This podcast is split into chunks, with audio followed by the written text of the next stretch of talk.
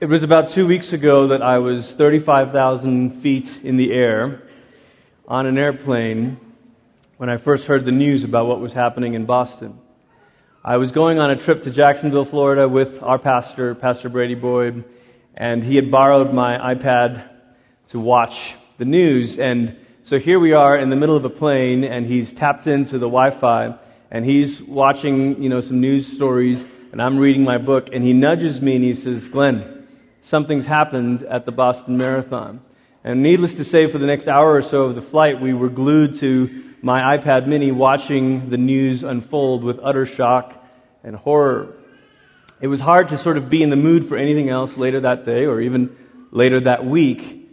Probably for most of us, we followed the developments and even the manhunt and all of that stuff on news networks or, if you're like me, on Twitter, watching things unfold real time. As I was reflecting on that this weekend, it occurred to me how interesting that scene of, of me sitting in the airplane, Brady and I, watching the news unfold, and how, what a paradox that is. Because here we were with the latest, greatest technology in an airplane flying across the country with a mini computer, with the internet and yet, the news that it told us was utterly barbaric and horrifying. And it occurred to me as I was reflecting on that this weekend that progress has lied to us. Progress has told us that if we would just get enough, make enough discoveries, have enough entrepreneurs, have systems in place, have technology advance, that we could civilize the world. And yet it seems to me that at the turn of this new century, that with all of the great hope and promise of technology, there is all of the despair of a world in fear. This was not unlike the scene actually 100 years ago or so. The early 1900s were full of optimism, this time mostly emanating from Britain. There was good feelings about the empire and about business and about the ability to civilize the world. Christian missionaries shared this optimism. In 1910 in Edinburgh, Scotland, there was a gathering of uh, over a thousand Christian Protestant missionaries.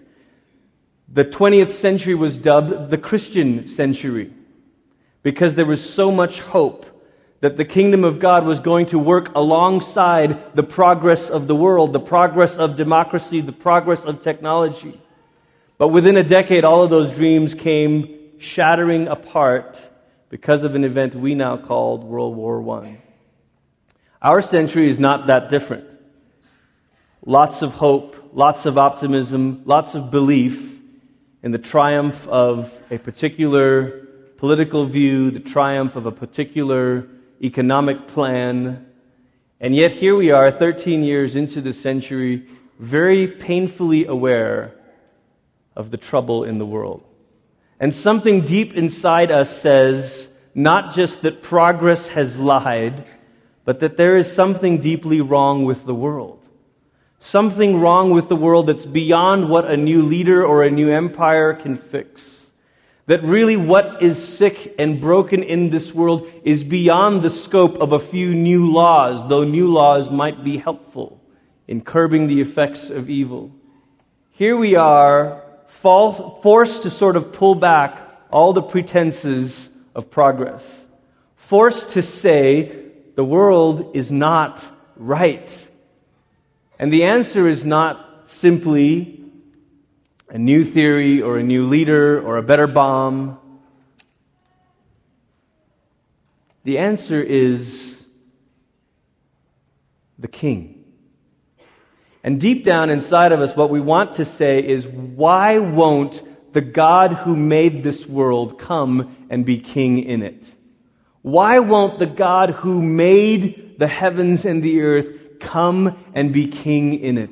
Do you know that the shocking announcement of the Gospels, Matthew, Mark, Luke, and John, the shocking, stunning announcement of the Gospels is that God has? That He did. The stunning claim of the Gospel writers is that in Jesus Christ, the God who made the heavens and the earth has come to rule right here and right now. He's king. Now we find this hard to believe because we say, well, well, hey, take a look around. It doesn't look like God is running the show. It doesn't quite look like everything is the way God intends it to be. No, you're right. His reign is arriving. His rule is arriving. His kingdom has already begun to touch down. Here it is. Now, this is better news than we suspected. What we thought Jesus was going to do was announce forgiveness of sins and then take us away on his private jet. Instead, what Jesus says he's come to do is he's come to reign, to make this earth an outpost of the kingdom, to make this city, this place, this square footage that we stand on, to make this claimed by his rule and by his kingdom. What does this new king do? This is what we want to know. All right, if the Gospels are announcing that God has at last become king on the earth, what's the first thing this king does? Does he unroll a kind of a new plan? Does he, does he, does he uh, uh, unleash a plan of liberation? What does this new king do? Do you know what Jesus does? He inaugurates a new community. He founds a new people. He founds a new community. Say, well, that's, uh, I mean, that, that's kind of head scratching. Why would, why would he do that? Jesus starts this new community within this world the way that someone would plant a garden in the middle of a trash heap. Something new is springing up from within something that has gone terribly wrong and terribly bad. Maybe you haven't realized this, but by being part of the people of God, you are part of God's garden in the world that is a wasteland. You are part of the garden in the midst of a wasteland.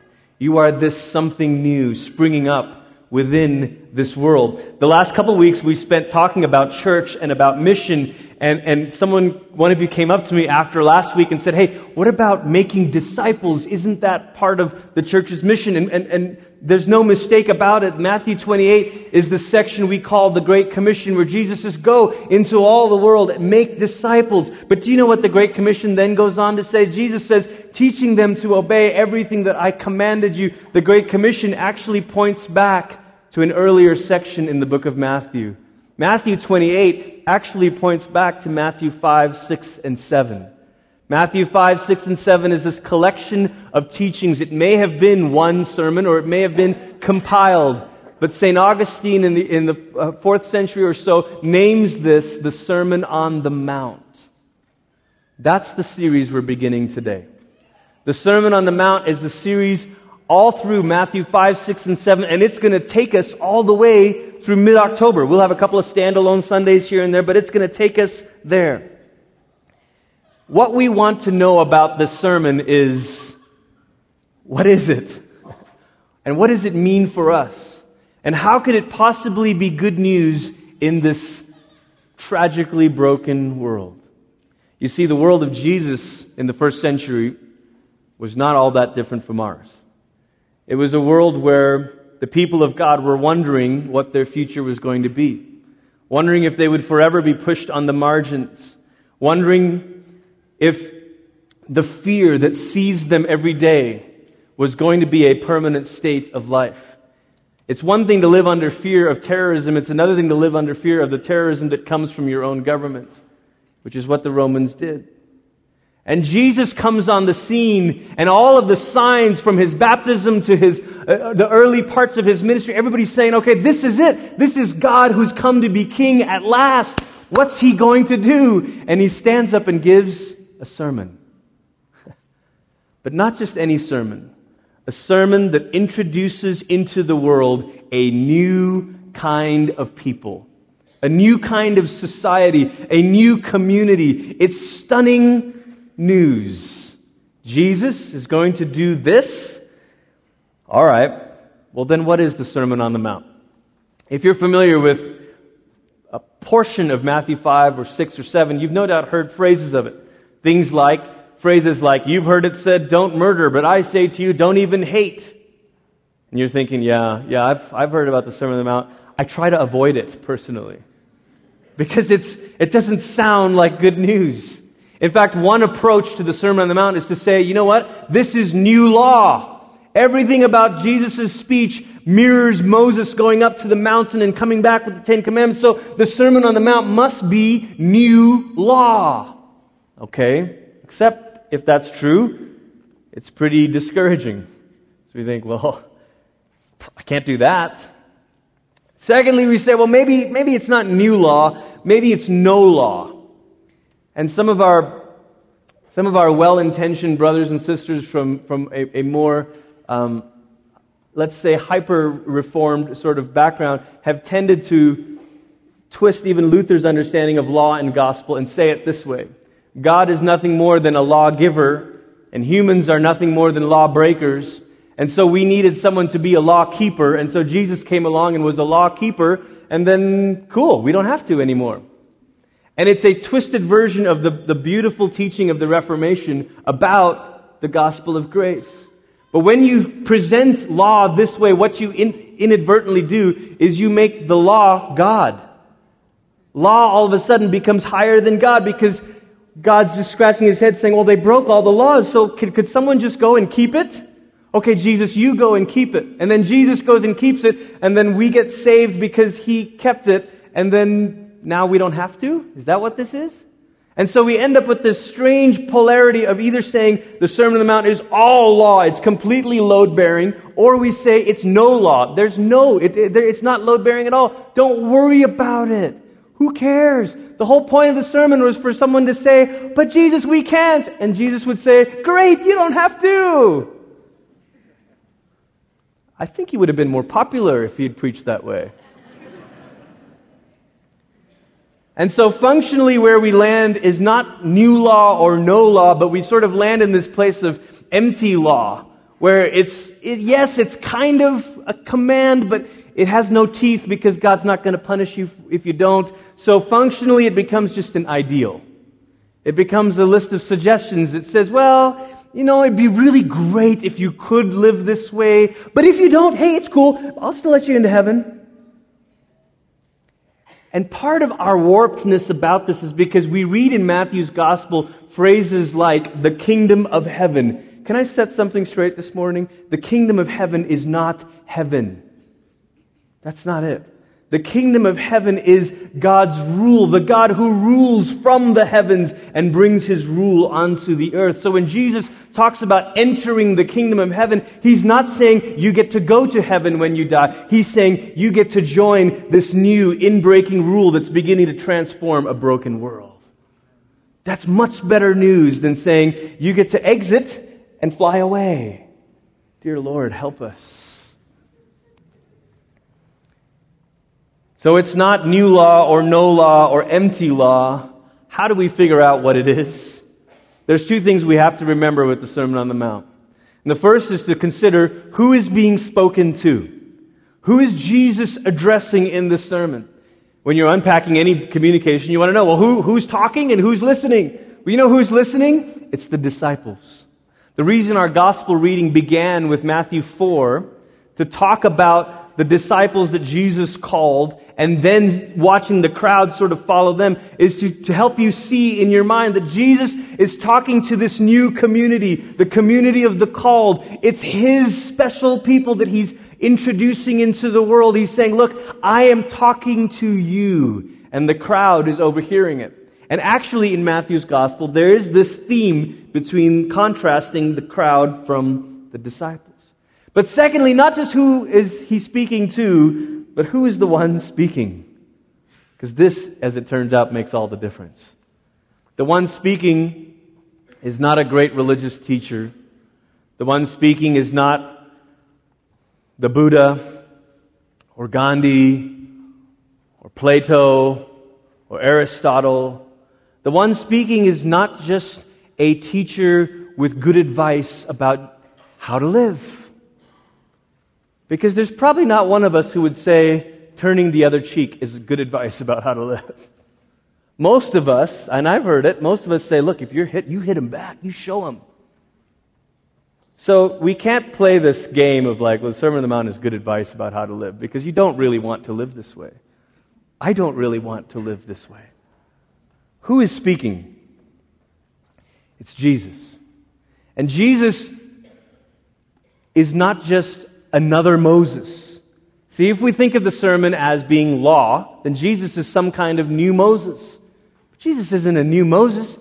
In fact, if you are kind of nerdy and like me, and you want to draw parallels between the Old Testament reading and the Gospel reading, and you say, okay, wait a minute, you like those Miller's analogies tests on your, you know, SAT or your GMAT or whatever?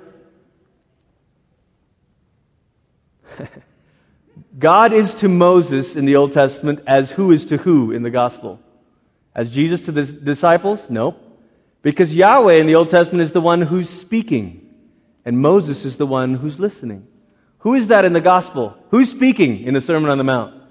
Jesus. So Matthew's not comparing Jesus to Moses, he's comparing Jesus to Yahweh. That's the blasphemy that eventually got him crucified. That's the thing that made the claims of Jesus so extraordinary is Jesus wasn't pretending to be a good new teacher with some good moral advice about how you ought to live and life will work better if you do. Jesus becomes God saying, I'm speaking a new word. What happens when Jesus speaks? What happens when we begin to hear Jesus' call? Now, we use the word call sometimes to mean vocation or career or what's your calling. I want to use it this morning in the broad sense, as in the sense of the voice of God calling you out of an old way of living, calling you out from among the crowd. The same God who calls Abraham out of his father's house, the same God who calls Israel out of Egypt, this same God in Jesus Christ begins to call a new people out from the world. I want to say three things about Jesus' call. The first is this Jesus' call is a gracious word. It's a gracious word.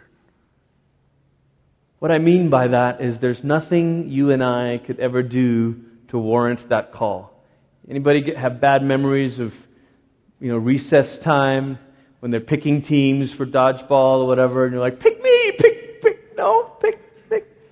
And sometimes we can feel like this to say, okay, God, what do I need to do to make you pick me? Your kingdom is arriving on the earth. I want in. Pick me, pick me. And everything about our world and our culture says, well, hey, I mean, if you're not good enough, why would he pick you? Or if, if you're not well behaved, why, why would he pick? I mean, if, if your life is a mess, you think Jesus wants you on his team?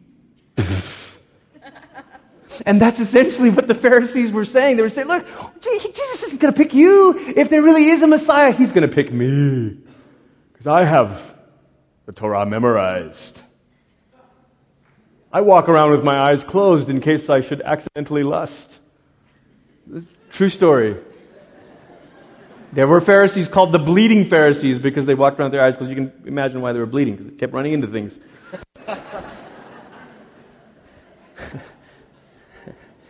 but Jesus repeatedly calls the most unlikely. He goes and finds the one who's left out. He goes and finds the least qualified. He goes and finds the Samaritan woman. What? He goes and finds Levi, the tax collector. What? That corrupt businessman? That white collar crook? Jesus goes and finds the paralytic. Jesus goes and finds fishermen. Jesus goes and finds the most unlikely people. His call is a gracious word. And this is good news for you and I.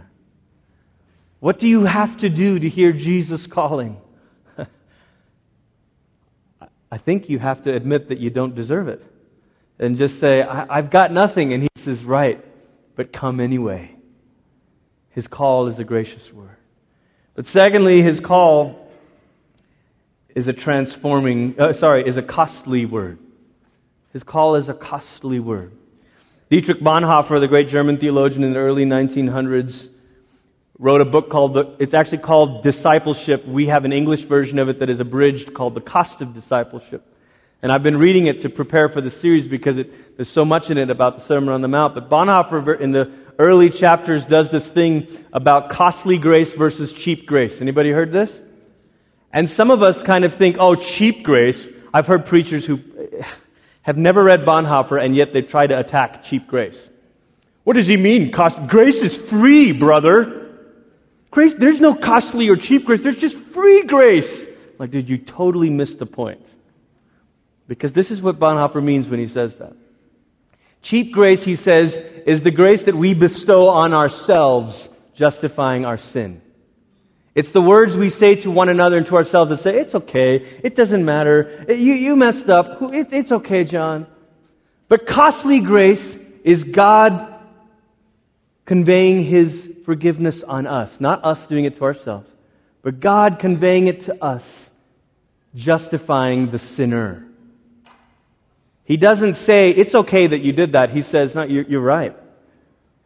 You need to agree with me that this was wrong. But I've got better news than you could imagine. I'm going to set you right.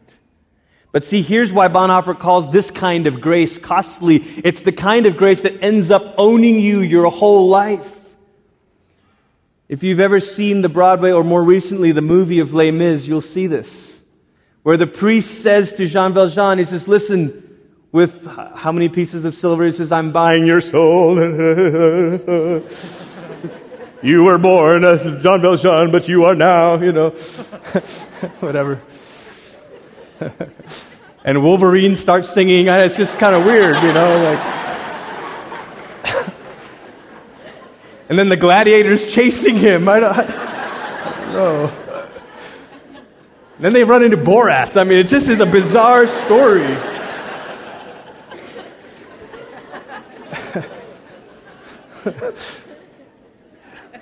but it's the kind of grace that all of a sudden changes him. The kind of grace that he, he having said yes to this gift, it's begun to cost him everything. a couple weeks ago, one of you gave me, it was a very generous gift, knowing my love of all things professional sports. Um, well, mostly all professional sports, gave me uh, tickets to a Denver Nuggets game. I was like, yeah, go Nuggets. We, big game tonight, guys. Big game. And I was, I was so thankful for it. I thought, well, this is awesome, you know, a gift to a Nuggets game. And, and um, the night before the game, the old man in me started kind of rising up. And I don't mean the sinful man, I mean the old man. Like, I started to think, oh, tip-off is at 8.30. it, it, it's in Denver. Traffic's kind of lousy near the Pepsi Center. And I guess we could take the light rail in, but that's going to be slow, and it was. and, and, it, and it, it's probably going to snow tonight. And I don't. Here I am. I've said yes to this gift, and this gift is now costing me. I went to the game. It was a great game. We won. Bought a sweatshirt, even. Rode the light rail back down to the parking. It was great. Parents know this feeling. Children are a gift, but they are the gift that change everything about your life. They end up costing you everything. And yet they are such a gift that you don't even think about the cost. This is a little bit, a, a glimpse of what God's costly grace is like. Jesus' call is a gracious word, but it's a costly word because having said yes to this free gift, it puts its claws in you and says, okay, then come out. Don't, you can't live this way anymore. N.T. Wright gave the illustration of salvation being a bit like God saying, Hey, I've got good news for you. I'm moving you to France. And hopefully you'd think this is good news. And you say, This is awesome. I get to move to France. All expenses paid. We've got a bungalow for you right by the French Riviera. That's going to be beautiful. There's vineyards up here and there's this. And you're saying, Wow, this is so great. What a gift. The gift of moving to France. And then you realize, Uh oh, I'm moving to France. What do they speak over there again? Oh, French. I got to learn French. I got to learn the language of the future. This is what salvation is like. It's Jesus saying, I'm bringing a new kind of future into the world. I am bringing a future that is whole and that is alive and that is new and it is completely different than this world that functions on selfishness and sinfulness and hatred and murder and violence and lust and anger and control. And Jesus says, I am bringing a new kind of future to the world. But here's the thing. I want you to learn the language of that future right now. And the language of that future is love. That's the costly word of Jesus' call. But thirdly, and if we didn't have this, it would all fall apart. Jesus' call is a transforming word. You see, Moses could only teach and instruct. Jesus could actually change the heart. Jesus wasn't just saying, This is how to live. Jesus was saying, And if you abide in me and I in you, this is possible. This is how you live. This is why Gandhi, who saw the Sermon on the Mount as just brilliant ethical advice, was kind of missing it. Because there is no community who could truly live this way unless they are the ones who've been called by Jesus' transforming word. What if God really has made you new? What if by saying yes to Jesus, God really has begun to make you new? What if you believed that deep inside your heart? A couple weeks ago, I was sitting with Sophia, our oldest, and I asked her permission if I could share this. But some of you know this, but Holly and I homeschool Sophia, and it's my lot to teach her math. Um, and, uh, and sometimes that works out and sometimes it doesn't. But we were going over the times table um, this particular day, and she was getting it, but, but losing motivation to do it. She said, I don't know if I want to keep doing this, and it's too hard, and I just can't. And, but we've seen glimpses in her of a very um, special sort of ability to memorize. She looked at the Nicene Creed twice and memorized it. You know, I, I don't have it memorized. Confession. and so there was, there was a part of me where I see glimpses in her of, of things that are, are uh, you know, in our families. And so there's a little bit of me feeling like, Sophia, I know the mind that's in you but you don't know it yet. I know the mind that's in you, but you don't know it yet. And I wonder if there's some of that with us where Jesus is saying, I've put my mind in you. I've given you a new heart. I've filled you with the same spirit that raised Christ from the dead.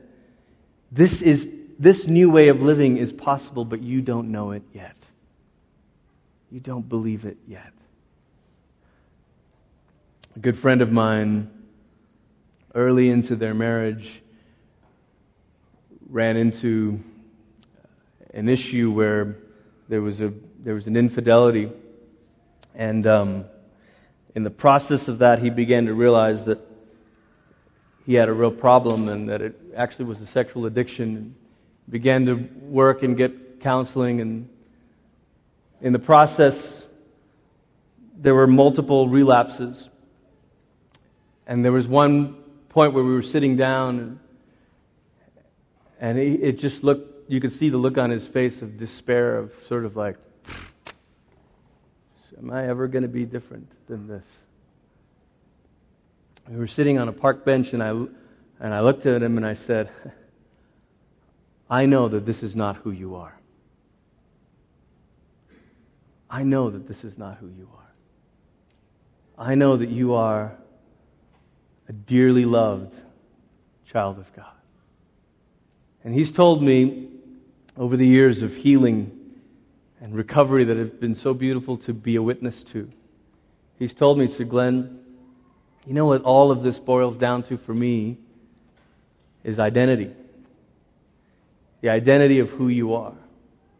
That if you see yourself as this person that, no, I'm, I'm never, I'm second rate, I'm, I'm outside the kingdom, I just, I don't. Then the Sermon on the Mount just sounds like just another hammer on the head. saying, Boom, you stink.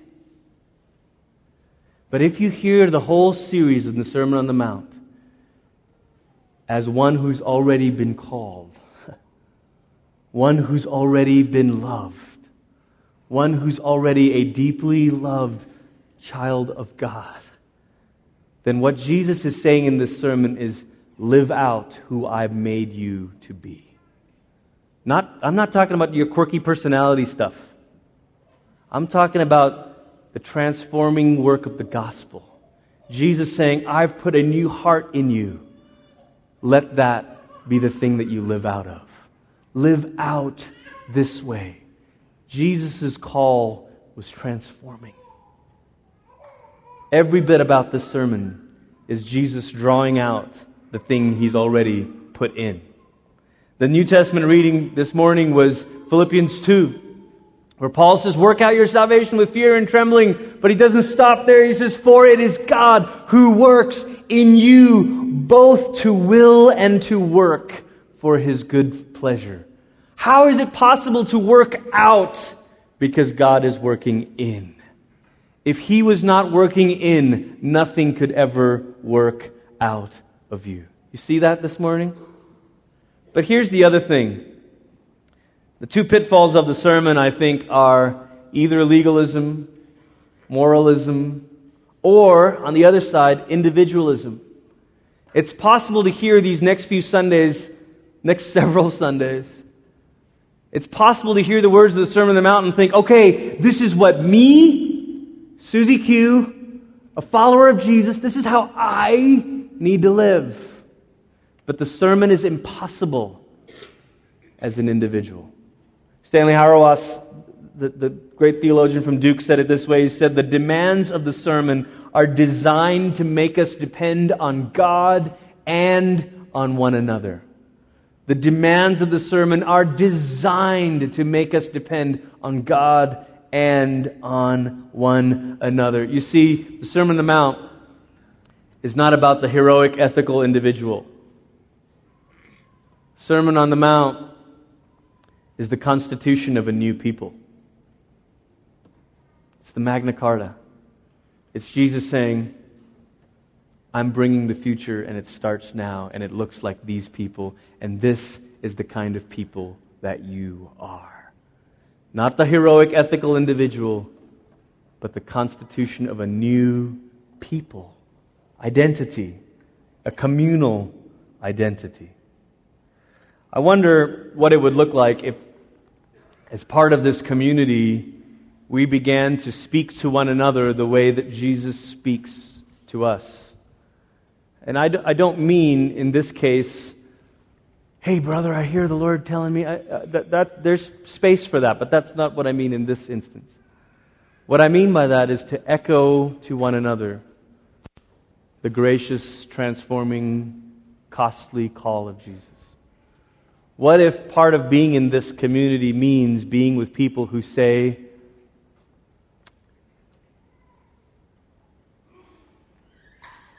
Glenn, this is what Jesus has put in you.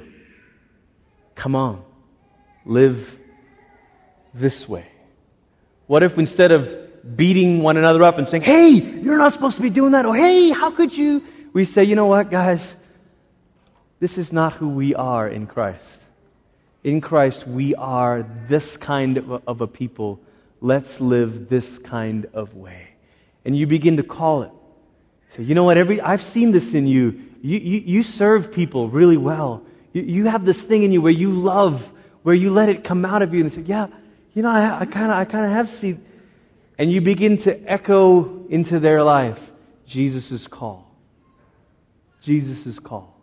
Calling them out of small minded, selfish, inward living and into the transforming, self giving love of this new community.